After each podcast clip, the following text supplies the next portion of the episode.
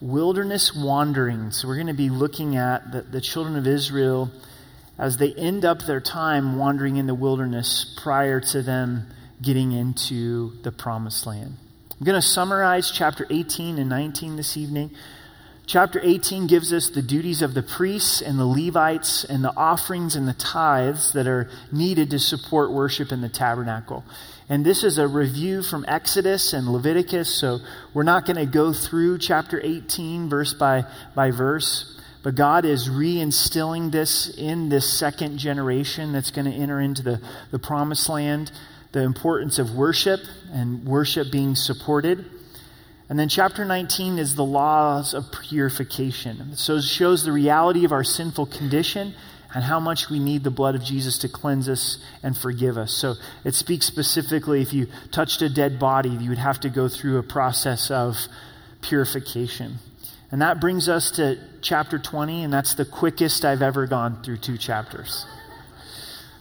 In chapter 20, we see a familiar tune. Anybody country music fans, and you'll admit it? You're like, you love country music? Well, I feel bad for you a little bit. It seemed like a lot of people over here were country music. But to me, it feels like they're playing the same song, right? It's, it's a different song, but it's the same song. It, it pretty much sounds the same to me. I, I don't really like country music. We can still be friends, right? In Jesus' name, we can, we can be friends. But this is a familiar song, and that is We're in the wilderness, it's really hard. Where are you, God? Why did you bring us out here? And by the way, it's all Moses's and Aaron's fault. So, verse 1 of chapter 20 Then the children of Israel, the whole congregation, came into the wilderness of Zin in the first month, and the people stayed in Kadesh, and Miriam died, and there was buried. So, we see this passing of the generation that was led out of bondage, but didn't have faith to go into the, the promised land. And Miriam is buried, she dies. Now, there was no water for the congregation, so they gathered together against Moses and Aaron. It's not the first time that they've faced this difficulty of no water, but it's a pressing need. This is a barren wilderness, it's very hot, the Sinai Peninsula, and they begin to complain against Moses and Aaron. All the way back in Numbers chapter 14, almost 38 years prior, this is the exact same thing that they were saying. They were murmuring against Moses and Aaron. Not too long after they were delivered out of Egypt, they started to complain about Moses and Aaron. We can go 38 years of our lives complaining about the same things, church. We can get locked in on a pattern of murmuring and complaining, and we tend to think that, well, more time is going to equal more maturity in my life. But if we're not pressing into Christ and allowing Him to press into us, that's not the case. In fact, without pressing into the Lord, we're going to stay on the same patterns and they're actually going to get worse with this area of complaining, it can be easy to find ourselves on the treadmill of these same things bother me. These same things get, get under my skin. And it may be a Moses, it may be an Aaron, it may be a person that God has, has placed in your life, or an enduring difficulty that the Lord has allowed. And, and for some reason, it just always rings our bell, and we go back to this place of, of complaining. And the people contended with Moses and spoke, saying, If only we had died when our brethren died before the Lord. You remember that God sent the, the plague, and you have a lot dying that were in this place before the Lord, this rebellion against Moses and Aaron. And they're saying, it would have been better for us to die. This is really hopelessness that has come into their heart and their life. And we need to be careful about this, especially when we're in times of difficulty where our heart's cry is, I wish I was dead. I, I wish that God would just take me home to be with the Lord. I don't anticipate to see God do good things in the future. David, and he prayed, he said, I would have lost heart if I didn't believe that I'd see the goodness of God in the land of the living. He had an eternal hope, but he also had confidence that God had plans for this life. And have we gotten to that place of discouragement, despondency, where we're saying, I'm pretty much just going to punt? I don't expect to see God work, to see God move, to see God deliver, to bring about good in the midst of terrible and bad situations. We've got to fight against this hopeless mindset. God is a God of hope. He's the God of the resurrection, and whether we see it or not. Why have you brought up the assembly of the Lord into the wilderness that we and our animals should die here?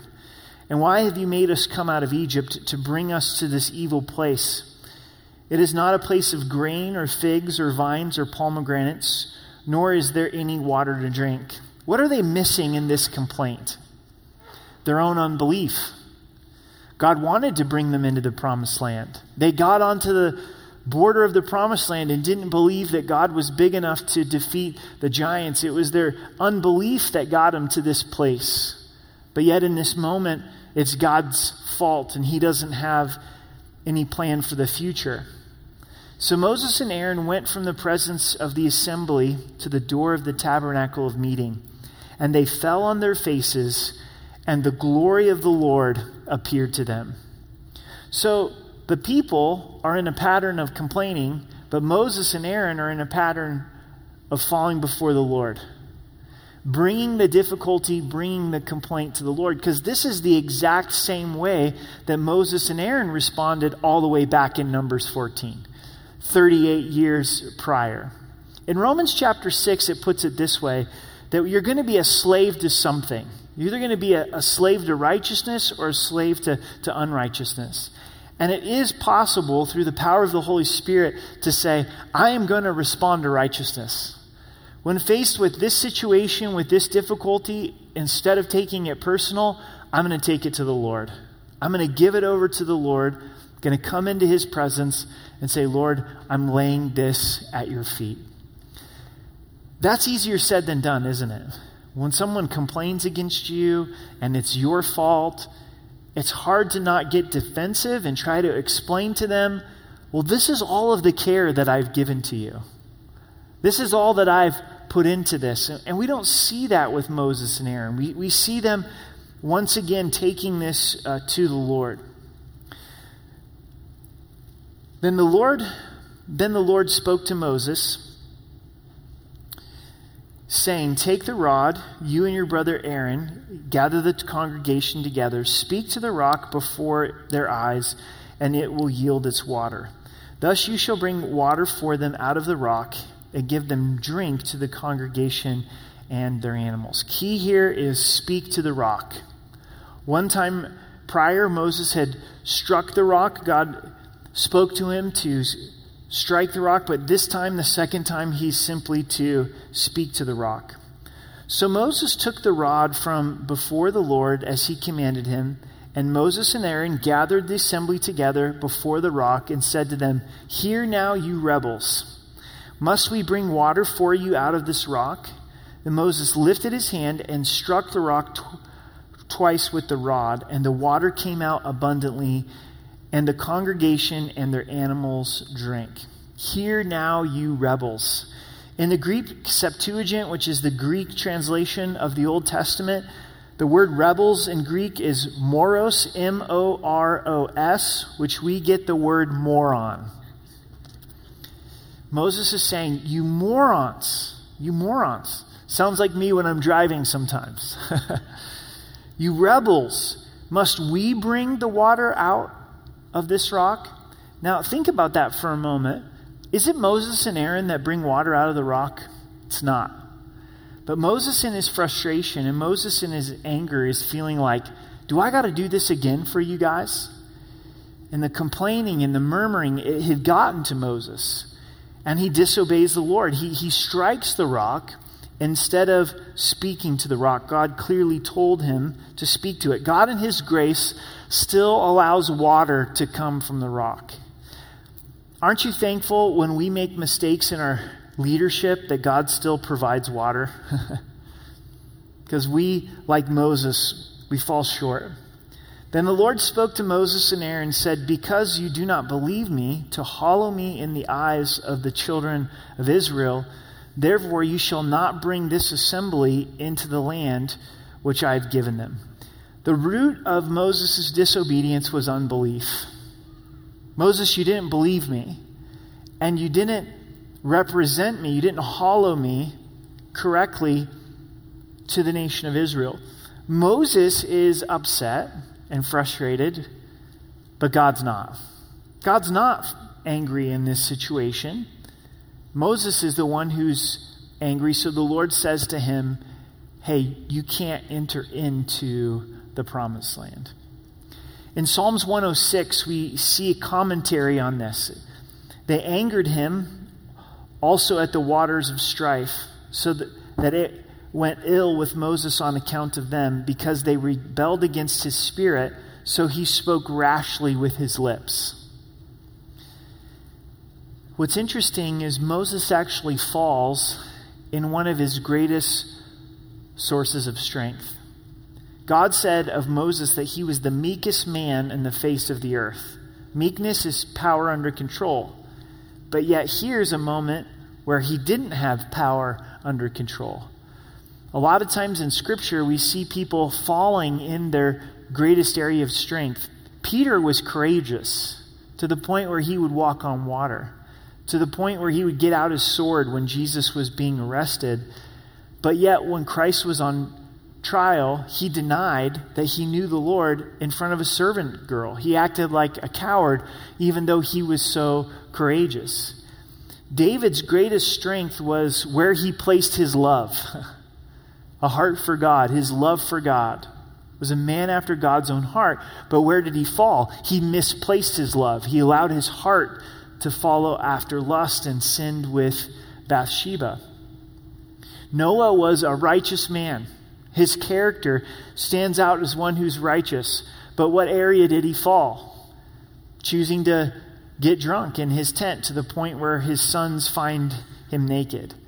So there's a, a warning here for us that there might be an area of our lives where we go, you know, my, my marriage is so rock solid, I would never struggle in my marriage. Or, you know, I could never imagine cheating on my taxes. My, my integrity is just rock solid on, on my, my taxes. We begin to rely upon our own strength instead of on God's strength, and eventually we can fall in one of our greatest areas of strength. This is where God's word speaks to us and says, If you think that you stand, take heed lest you fall. There's some significance here of Moses not being able to take the children of Israel into the promised land because Moses is the giver of the law. And the promised land represents all of the spiritual blessings that God gives to us. And the law can't bring us into the promised land. Moses figuratively cannot bring us into the promised land. It has to be Joshua. And Joshua is a picture of Jesus. And Jesus, who leads us in, is the champion of grace. That's how we enter into the promises of God. Also, here in Moses falling short, it does affect the picture of Christ because in the New Testament it says that the rock was Christ. And Jesus was struck one time upon the cross. Then, when we need spiritual refreshment, we simply speak to the rock. We speak to Jesus, and he pours out living water into our hearts and into our lives. In verse 13, this was the water of Meribah because the children of Israel contended with the Lord and he was hallowed among them. Meribah means contended with the Lord or, or strife. Now, Moses sent messengers from Kadesh to the king of Edom. What I find significant about Moses is he keeps leading even though he can't go into the promised land. He continues to, to serve the Lord, and he sends a message to the king of Edom. Now, Edom are descendants of Esau, if you remember from the book of, of Genesis. We have Jacob and Esau. And this is the request to the king of Edom. Thus says your brother Israel, you know all the hardship that has befallen us, how our fathers went down to Egypt, and we dwelt in Egypt a long time. And the Egyptians afflicted us and our fathers. When we cried out to the Lord, he heard our voice and sent the angel and brought us up out of Egypt. Now here we are in Kadesh, a city on the edge of your border. Please let us pass through your country. We will not pass through your fields or vineyards, nor will we drink water from your wells or visit your Chick fil A's. We will go along the king's highway. We will not turn aside to the right hand or to the left until we've passed through your territory. Please let us pass. Then Edom said to him, You shall not pass through my land, lest I come out against you with the sword. Harsh response. So the children of Israel said to him, We will go by the highway, and if I or my livestock drink any of your water, then I will pay for it. Let me only pass through on foot, nothing more. Second request. Then he said to him, You shall not pass through. So Edom came out against them with many men and with a strong hand, an even more harsh response. Then Edom refused to give Israel passage through his territory, so Israel turned away from him. What stands out to me in this is compassion goes so far. The Edomites could have simply been compassionate to the situation that the children of Israel were in how we need God's compassion in culture today. To, to look at those that are suffering, to look at those that are hurting, that are in physical need and spiritual need, and, and to have the compassion of Christ. Now, the children of Israel, the whole congregation, journeyed from Kadesh to Mount Hor, and the Lord spoke to Moses and Aaron in Mount Hor by the border of the land of Edom, saying, Aaron shall be gathered to his people, for he shall not enter the land which I am given to the children of Israel, because you rebelled against my word at the water of Meribah. Aaron's going to pass away as well because of Moses' sin at Meribah, him getting angry with, with the people. Take Aaron and Eleazar his son and bring them up to the Mount Hor and strip Aaron of his garments and put them on Eleazar his son for Aaron shall be gathered to his people and die there. So Moses did just as the Lord commanded, and they went up to Mount Hor in the sight of all the congregation. Moses stripped Aaron of his garments and put them on Eleazar his son, and Aaron died there on top of the mountain. Then Moses and Eleazar came down from the mountain. Now, when all the congregation saw that Aaron was dead, all the house of Israel mourned for Aaron 30 days. So the priesthood has passed on they mourn for Aaron for 30 days. They just stop and mourn for Aaron for 30 days. This is something I think that's really difficult in our culture is for us to mourn. Most of the time when there's loss, what do we do? We work more. That's what we do. When there's grief in our lives, go, I don't know how to handle all this pain, so I'm just going to work more. But the pain doesn't go away, and ultimately it leads to, to more problems. What if there was significant loss in our lives and we said, you know what, this really hurts, and I don't understand this. I need to slow down. I need to be still and know that He's God. I need to mourn. Now, that there's a time for that mourning to end. There's a time to get up and, and get going again, as the Lord has met us with His comfort. But Jesus said, Blessed are those that mourn, for they shall be comforted. It's wise to stop and acknowledge hey, there's genuine pain in my life and I need to mourn. The whole nation of Israel stops for, for 30 days and mourns. Could, could you imagine us stopping as a country for 30 days? You know? I, honestly couldn't even really imagine us as a church stopping for 30 days and just saying, hey, this, this is really hard. We're going to mourn and, and trust that God is going to meet us and, and this season of mourning and this season of loss. I, I think it's valuable. It's hard to do, but it's valuable. Chapter 21 The king of Arad, the Canaanite who dwelt in the south, heard that Israel was coming on the road to Atharim. Then he fought against Israel and took some of them prisoner. So the Israelites made a vow to the Lord and said, If you will indeed deliver this people into my hand, then I will utterly destroy their cities. And the Lord listened to the voice of Israel and delivered up the Canaanites.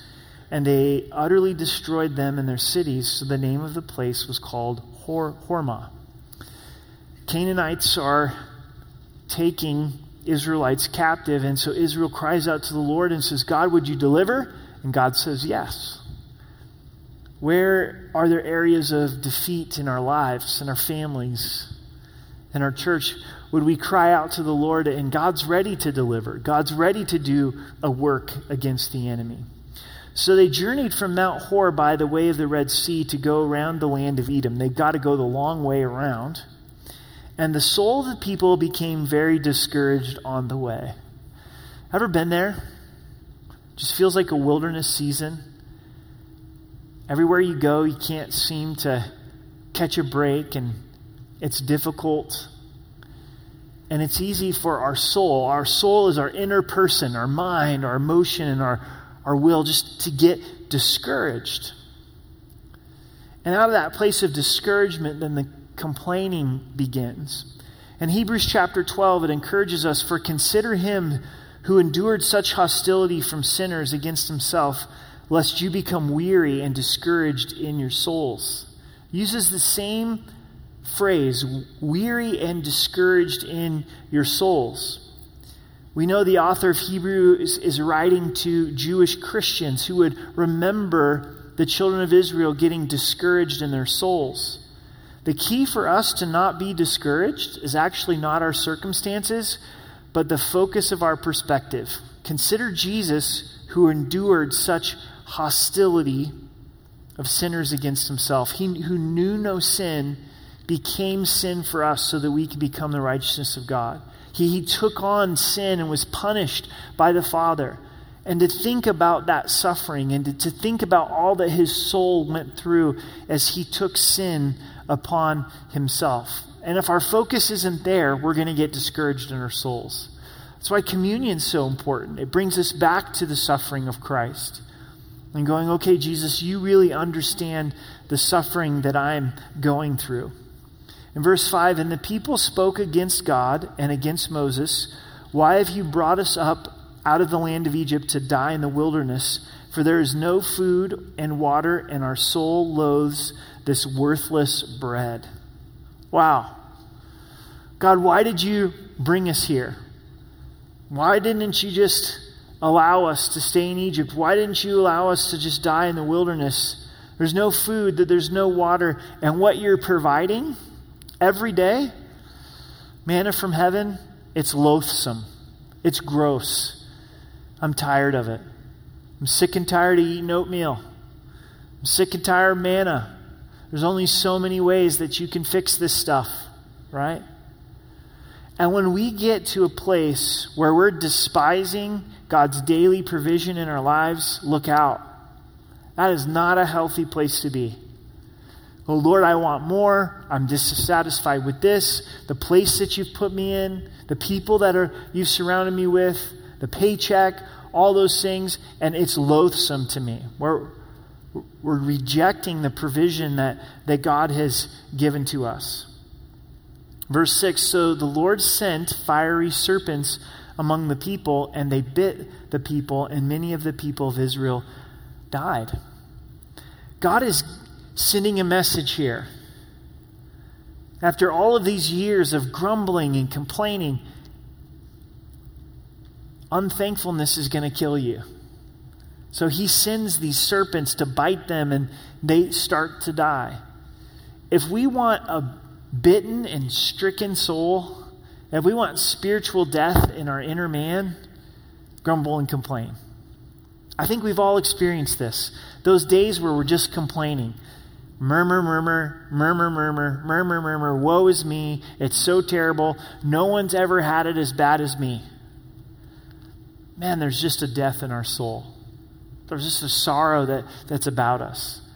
But when our perspective's on Christ and our hope is in Him and we're choosing to be thankful even in the midst of a difficult circumstance, it's completely different.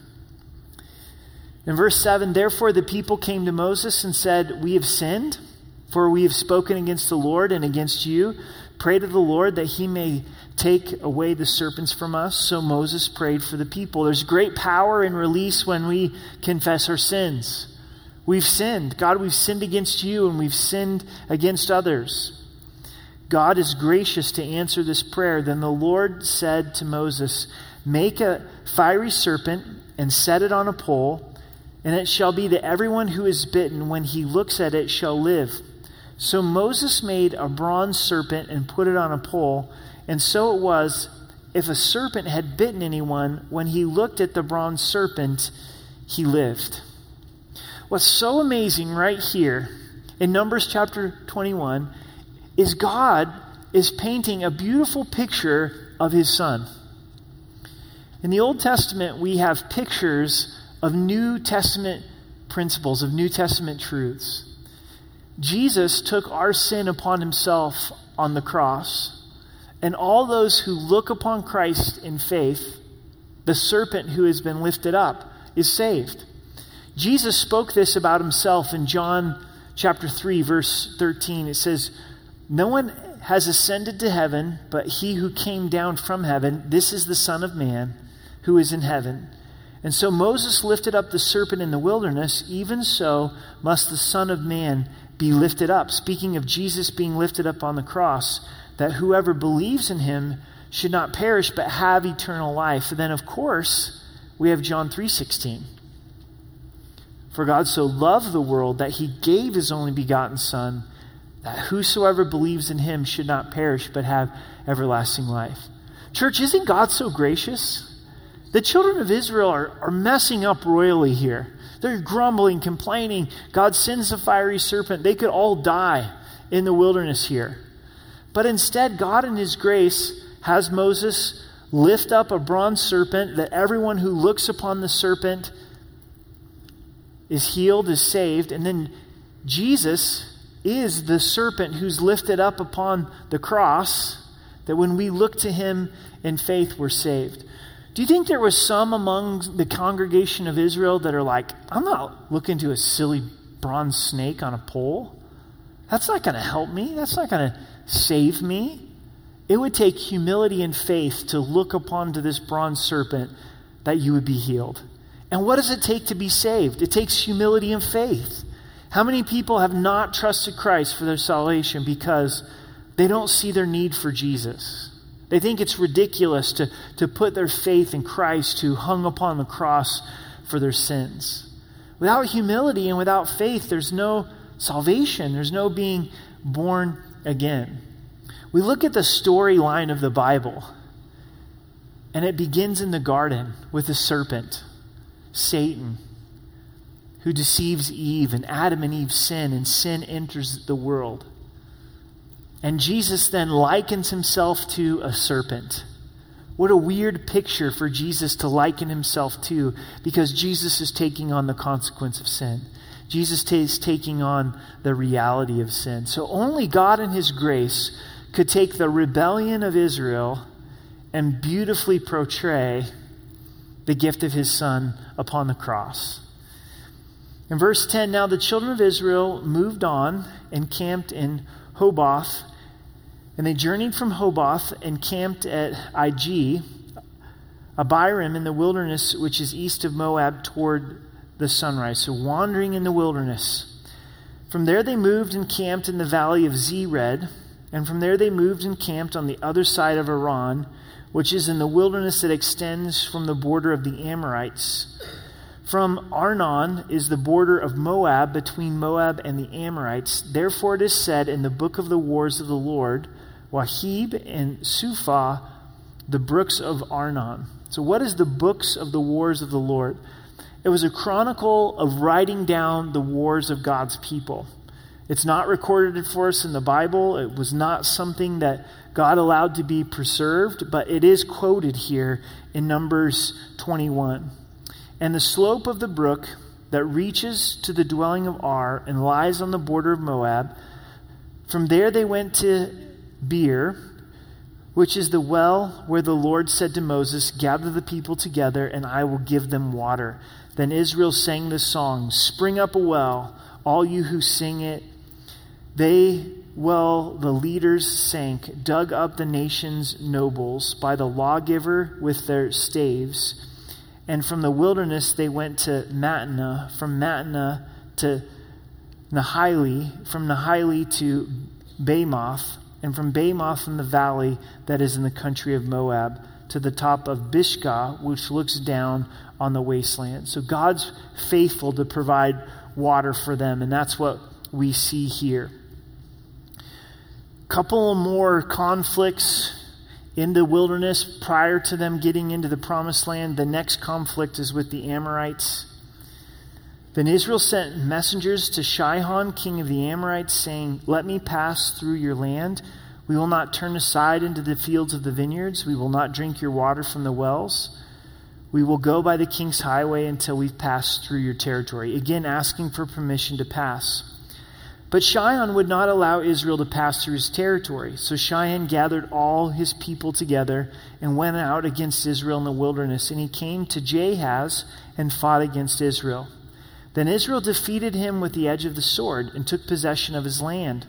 From Arnon to Jabbok, as far as the people of Ammon, for the border of the people of Ammon was fortified. So Israel took all these cities. So this is not in the promised land. This is outside of the promised land, but victories that God gave to Israel. And Israel dwelt in the cities of the Amorites and in Heshbon and in all of its villages. For Heshbon was the city of Shihon, king of the Amorites, who had fought against the former king of Moab and had taken all of his land from his hand as far as Arnon. Therefore, thus who speak in the Proverbs say, Come to Heshbon, let it be built let the city of Shihon be repaired, for fire went out from Heshbon and flame from the city of Shihon. It consumed Ar of Moab, the lords of the heights of Arnon. Woe to you, Moab! You have perished, O people of Chemosh. He has given his sons as fugitive and his daughters into captivity to Shihon, king of the Amorites. But we have shot at him. Heshbon has perished as far as Dibon that we laid waste as far as Nophah, which reaches to Medeba. Thus Israel dwelt in the land of the Amorites. Then Moses sent to spy out Jahaz, and they took its villages and drove out the Amorites who were there. So, this paragraph of God giving victory over the Amorites breaks my heart from this sense. Because they were so close to the promised land. It could have been victory in the promised land, but instead it was victory out in the wilderness if they would have chosen to trust in the Lord. Also, I think it does bring us to some current events. Isn't it interesting that we're reading in the scriptures and you find groups of people in this region that are coming against the Israelites, the, the Moabites, the, the Amorites, the Edomites. They're, they're coming against Israel. And you watch the news today, and what do you see? You, you see people coming against uh, the nation of Israel. And not that Israel makes all of the right decisions or they're always right in, in this conflict, but Israel is God's chosen people, and God declares in His Word that He has given them that land. And it's not surprising that it's the most contested piece of real estate in the whole world, right? Because there's a spiritual component to it as well. And God's heart's for the nations, so please hear that. So, so God wants all the people groups to come to know him as, as a Savior. He'd want the Israelites to acknowledge that Jesus is the Messiah. He would want the Palestinians to, to come and know that, that Jesus is, is the Messiah. But this is very current. Here we are all these years later, and the land of Israel is contested. In verse 33, and they turned and went by the way of Bashan. So Og, king of Bashan, went out against them, he and all of his people, to battle Edrei. Og is kind of a cool name for a king. Side note, but just like, so Og, king of Bashan. I mean, that just sounds pretty tough. If we ever get another dog, which I don't think we will, I think this dog's our last one. I should name it Og. But the Lord said to Moses, Do not fear him, for I have delivered him into your hand with all his people and his land, and you shall do to him as you did to Shihon, king of the Amorites, who dwelt in Heshbon. So they defeated him, his sons, and all of his people until there was no survivor left and took possession of the land. So victories outside of the promised land. Two things to consider as we close this evening. The first is what treadmill are we on? Are we on the treadmill of grumbling and complaining? if we don't get off of it, we're going to be on that same treadmill in 38 years. The same things will bother us, just to a multiplied degree. Tonight is a good night to get off that treadmill of grumbling and complaining. And when we wake up tomorrow, old habits die hard. It's going to be easy to grumble and complain. But instead, to wake up and say, God, I'm going to choose to, to be thankful. I want to be like Moses and Aaron, who I'm on the treadmill of falling on my face uh, before you. Then also to see this beautiful picture of the gospel Jesus going to the cross for our sin, Him being that serpent for us, and being lifted up so that we could be saved. If you don't know Christ as your Savior, Jesus loves you. He died for you, He rose again, He took sin upon Himself. Believe, turn from sin, believe, and be saved. Your, your eternity determines whether you'll humble your heart and trust Christ for salvation. There's those that died because they wouldn't look to the bronze serpent. You'll, you'll die spiritually, be eternally separated from God unless you turn to God and be saved. He, he loves you, He wants to be your Savior. We get the joy of, of sharing the good news, of sharing the, the gospel with those that are lost. Jesus entered into this world and He took on the mess of our sin. People are in the midst of the chaos of their sin and they're getting bitten, if you would. And, and oh, hey, good news. Jesus loves you. Jesus died for you. He, he rose again. Let me show you in the Word, John 3.16. Let me show you in the Word, Romans 5.8. Hopefully tonight we're being encouraged and equipped to go out to a lost and dying world. People getting bitten by sin, and we get to introduce them to the Savior. So tonight, let's be encouraged as we come and remember Christ. Are we getting discouraged in our souls? Are we getting weary in the wilderness? Let's look, lift up our eyes to the suffering of Christ, to really think about what Christ has done for us on the cross and all that he took upon himself, all of the suffering that he went through. And he's here to encourage us, he's here to, to comfort us.